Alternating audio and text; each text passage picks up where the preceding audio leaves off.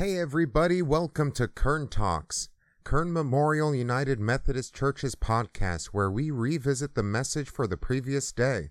I'm Chris DeCue, the worship leader and producer at Kern Church. We know you're busy and maybe don't have time to watch the video for a whole service. Well, we got you covered with Kern Talks. With that said, let's hear from our service of mourning and hope from November 1st. During this section, reflecting on the loss of life, we will invite you to light your candles with us. A moment of silence will be offered so that you can honor those you name in your hearts. Acknowledgement of our mourning. We light this candle for our loss of kinship.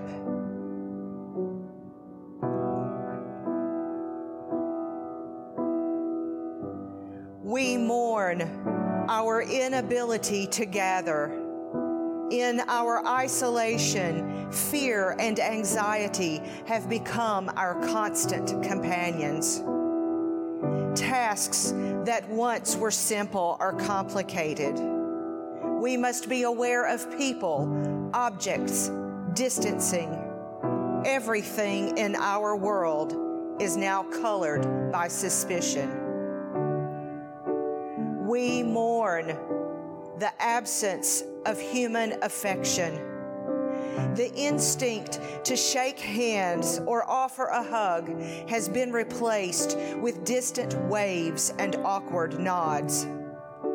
There's no longer a sense of familiarity in the way we interact with one another. We guard our personal space and become anxious if someone gets too close. We mourn the change in our ability to express ourselves easily. Masks distort the inflections of our speech. Devices cannot convey the intentions of our words, resulting in conversations that seem cold and unfeeling. Many times, our words are simply misunderstood.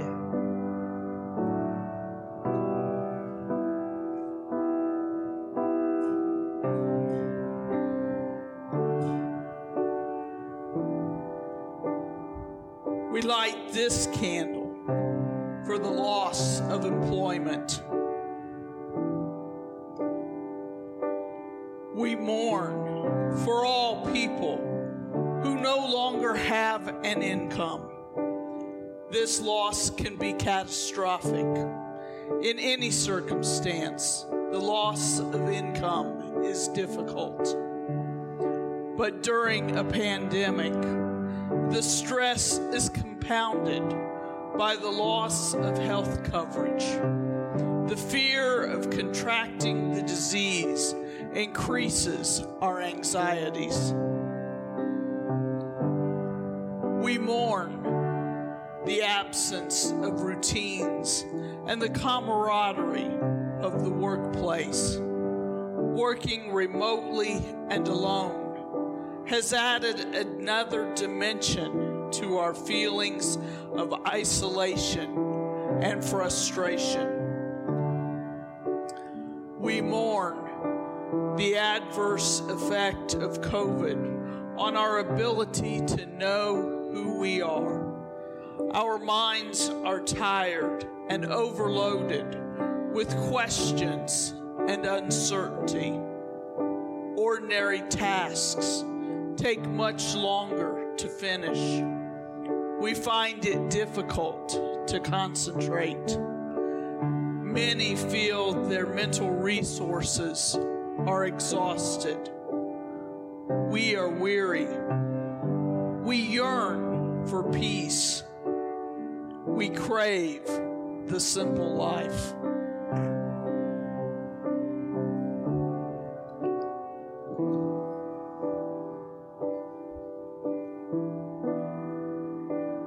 We light this candle for the loss of many lives.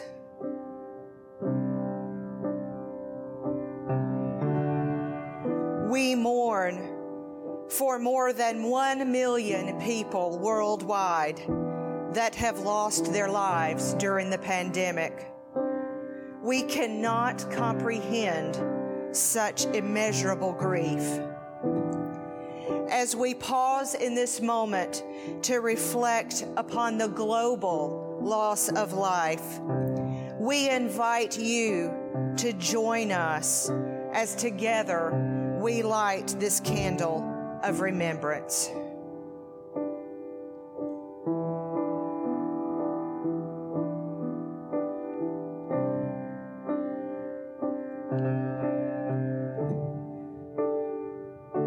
We mourn for the loss of lives in our church and our communities. Many families have been unable to conduct funerals or memorial services to mark the loss of someone they love. Without visitations and rituals of death, they have been left to carry their grief alone. As we pause in this moment to reflect upon this communal loss of life, we invite you to join us as together we light this candle of remembrance.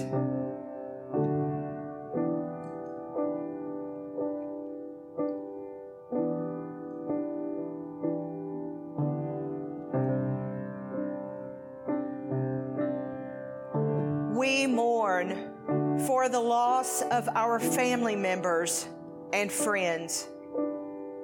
Death has touched each of our lives during this pandemic. These losses are deeply personal. We can speak the names of those we have lost. We can see their faces in our minds. We can recall their impact on our lives. We carry them with us as we grieve. As we pause in this moment to reflect upon our personal losses, we invite you to join us as together we light our candles of remembrance.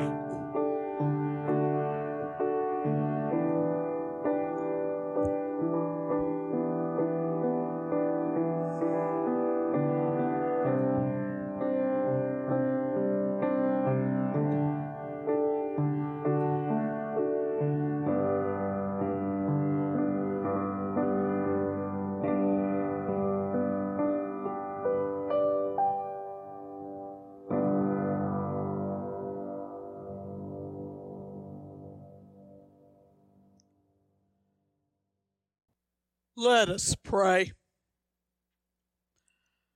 God of us all, your love never ends. When all else fails, you still are God. We pray to you for one another in our need, and for all anywhere who mourn with us this day. To those who doubt, give light. To those who are weak, give strength. To all who have sinned, grant mercy. To all who sorrow, grant your peace. Keep true in us the love with which we hold one another.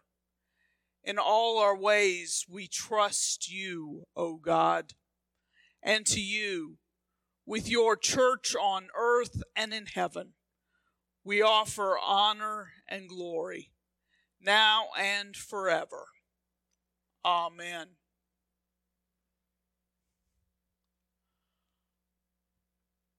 promises of hope.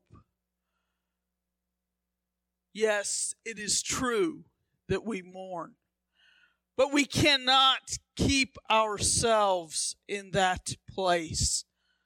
The psalmist expresses to us over and over again.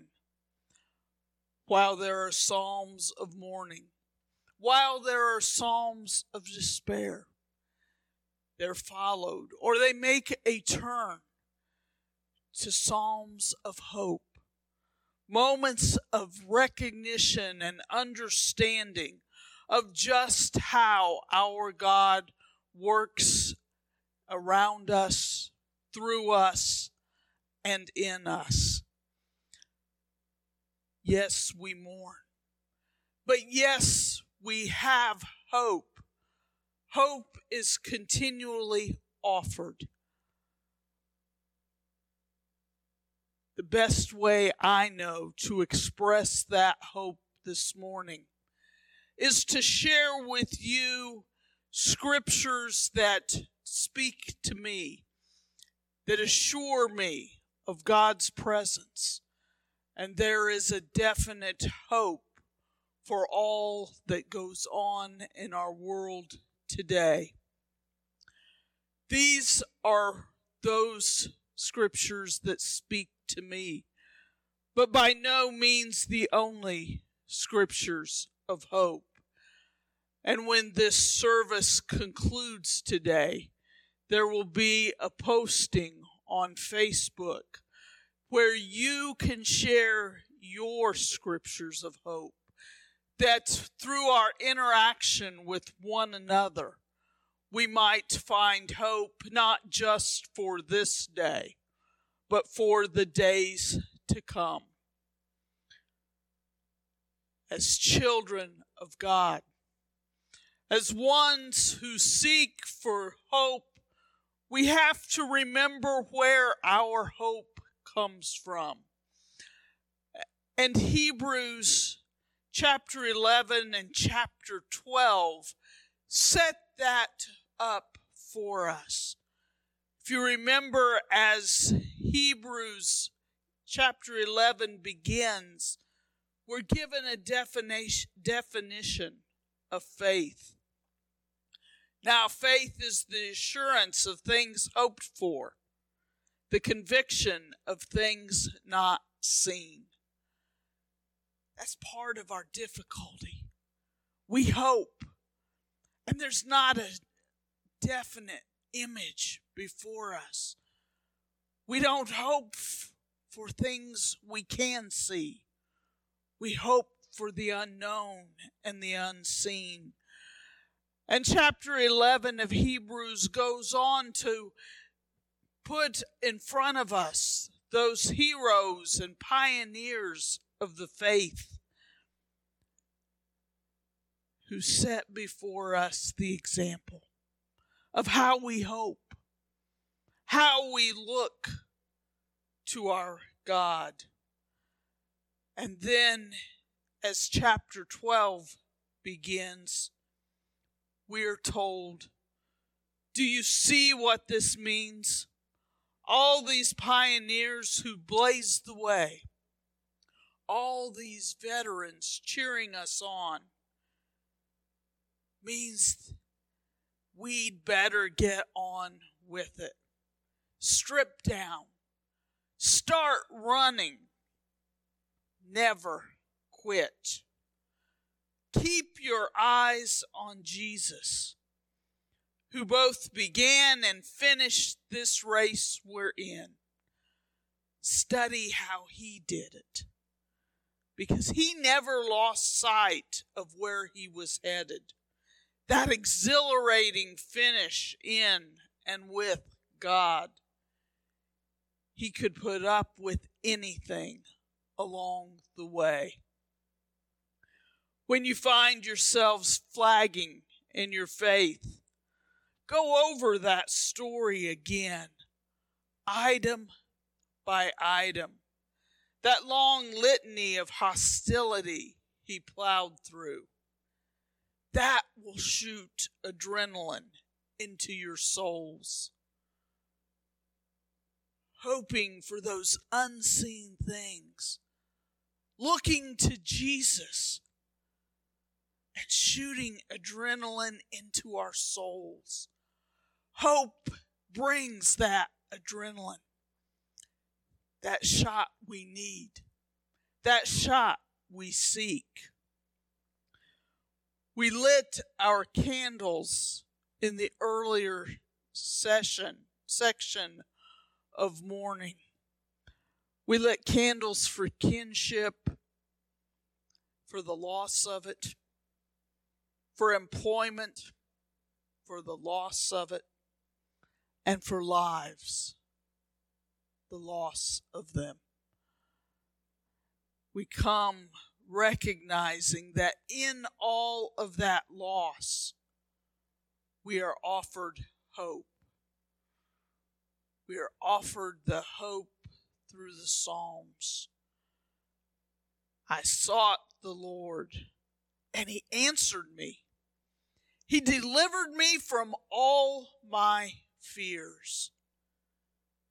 That's what we're searching for. That's the unseen that we want. But better than that, that's the unseen that is offered to us. A deliverance from our fears. Psalm 34 says, I will bless the Lord at all times. His praise will always be in my mouth. I praise the Lord. Let the suffering listen and rejoice. Magnify the Lord with me. Together let us lift his name up high.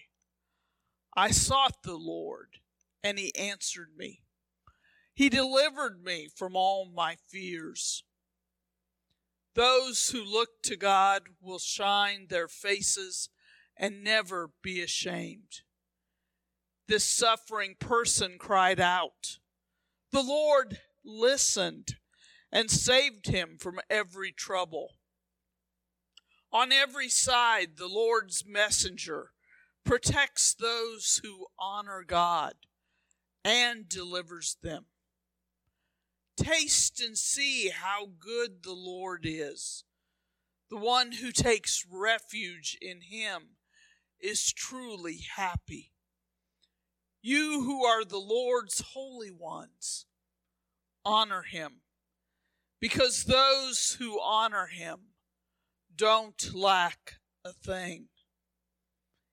Even strong young lions go without and get hungry. But those who seek the Lord lack no good thing. Sometimes we forget. We forget that our hope is in seeking the Lord.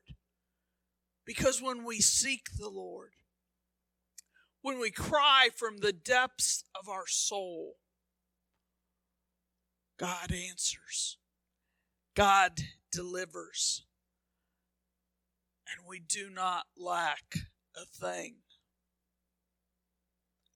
When we think of the book of Job, hope is not something that quite often comes to our thought process. A lot happened to poor Job. If anyone knows about losing it all, kinship, employment, lives, it's Job. He lost it all. And yet, even in the midst of losing everything, Job did not lose his hope in the Lord. If you make your mind resolute and spread your palms to him, if you throw out the sin in your hands and don't let injustice dwell in your tents, then you will lift up your face without blemish. You will be secure and not fear. You will forget trouble. You will remember it as water that flows past. A lifespan will rise brighter than noon. Darkness will be like morning. You will be secure, for there is hope. You will look around and rest safely. Job of all people reminds us, you will be secure, for there is hope. Look around for the hope and rest safely.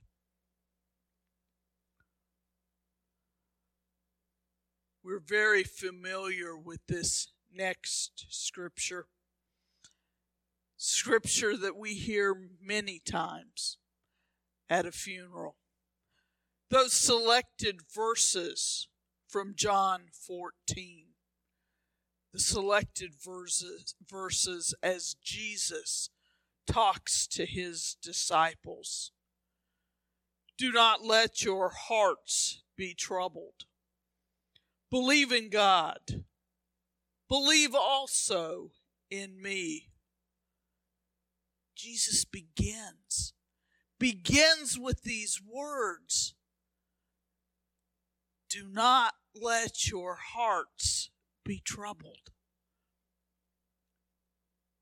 If our hearts are not troubled, there has to be hope deep within us. Believe in God. Believe also in me. In my Father's house there are many dwelling places. If it were not so, would I have told you that I go to prepare a place for you? And if I go and prepare a place for you, I will come again and will take you to myself, so that where I am, there you may be also. And you know the way to the place where I am going. I will not leave you orphaned. I am coming to you. In a little while, the world will no longer see me, but you will see me. Because I live, you will live also. I have said these things to you while I am still with you. But the Advocate, the Holy Spirit, whom the Father will send in my name, will teach you everything and remind you of all that I have said to you. Peace I leave with you. My peace I give to you. I do not give to you as the world gives. Do not let your hearts be troubled, and do not let them be afraid. Over and over and over these past few months, these are the words I turn to as Jesus promised peace. Peace I leave with you. My peace I give to you. I do not give to you as the world gives. Those words are the hope I cling to, because truthfully it's hard to find peace in the world today. But Jesus promises peace. Not a peace as we know of the world, but a peace out of his love and care. Do not let your hearts be troubled, and do not let them be afraid. I wish it were that easy. I wish my heart was not troubled. And I wish I wasn't afraid at times. But the hope comes in knowing that that peace was left for me. And I can come again. And I can cling to these words as I seek the peace that Jesus gives.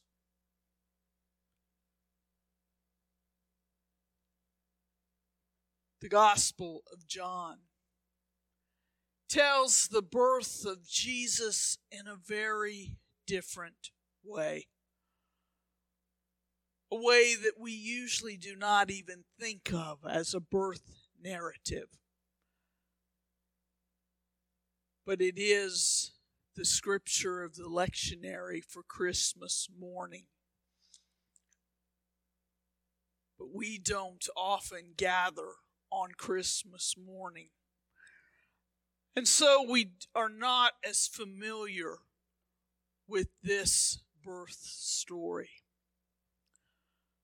But I think about it. I think about it over and over again. And I thought about it Wednesday night as Karen and I shared the conversation with you. And as I watched that, and as I looked at those candles burning between us, I remembered the light shines in the darkness, and the darkness did not overcome it. John's birth narrative. I remember every year on Christmas Eve, and I remember what it looks like. I remember what it feels like, and you probably do too. One candle meets the Christ candle, and it's lit, and it's shared. First to those who will walk the aisle of the sanctuary and share that light with those on the end of the pew. And then that light spreads out across the pew until it spreads out across the sanctuary. And though the lights have been turned off, though the room is dark, those candles create a light that cannot be overcome by the darkness. No matter the darkness around us, the light of Christ shines with hope and shines with care for each and every one of us. Over the last few weeks, I have talked with friends and colleagues, or I have looked at their Facebook posts, and more scriptural references are turning to Romans 8. Specifically verses 18 through 39. A section of Romans that talks about our suffering and our hope. And what better way to end the promises of hope this morning than to share this section. We know what it is to suffer. And we look for hope. Hear these words. I believe that the present suffering is nothing compared to the coming glory that is going to be revealed in us. The whole creation waits, breathless with anticipation, for the revelation of God's sons and daughters. Creation was subjected to frustration, not by its own choice.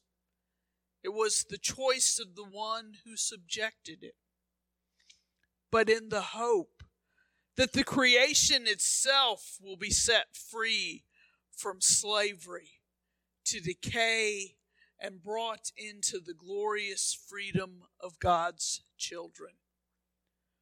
We know that the whole creation is groaning together and suffering labor pains up until now. And it's not only the creation. We ourselves who have the Spirit as the first crop of the harvest also groan inside as we wait to be adopted and for our bodies to be set free. We were saved in hope. Hear these words again. We were saved in hope. If we see what we hope for, that isn't hope. Who hopes for what they already see? But if we hope for what we don't see, we wait for it with patience. May we wait with patience. In the same way, the Spirit comes to help our weakness. We don't know what we should pray, but the Spirit himself pleads our case with unexpressed groans. The one who searches hearts knows how the Spirit thinks, because he pleads for the saints, consistent with God's will. We know that God works all things together for good, for the ones who love God, for those who are called according to his purpose. We know this because we knew them in advance, and he decided in advance that they would be conformed to the image of his Son. That way his Son would be first of many brothers and sisters. Those who God decided in advance would be conformed to his Son, he also called. Those whom he called, he also made righteous. Those whom he made righteous, he also glorified. So what are we going to say about these things? If God is for us, who is against us?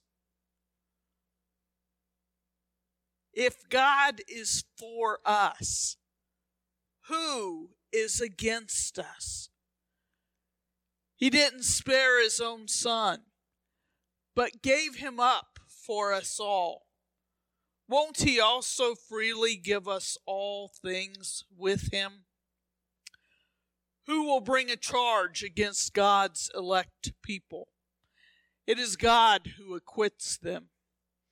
Who is going to convict them?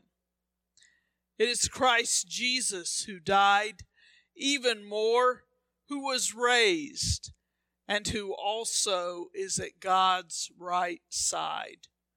It is Christ Jesus who also pleads our case for us. Who will separate us from Christ's love? Will we be separated by trouble, or distress, or harassment, or famine, or nakedness, or danger, or sword, or disease? As it is written, we are being put to death all day long for your sake. We are treated like sheep for slaughter. But in all these things, we win a sweeping victory through the one who loved us. I'm convinced that nothing can separate us from God's love in Christ Jesus our Lord.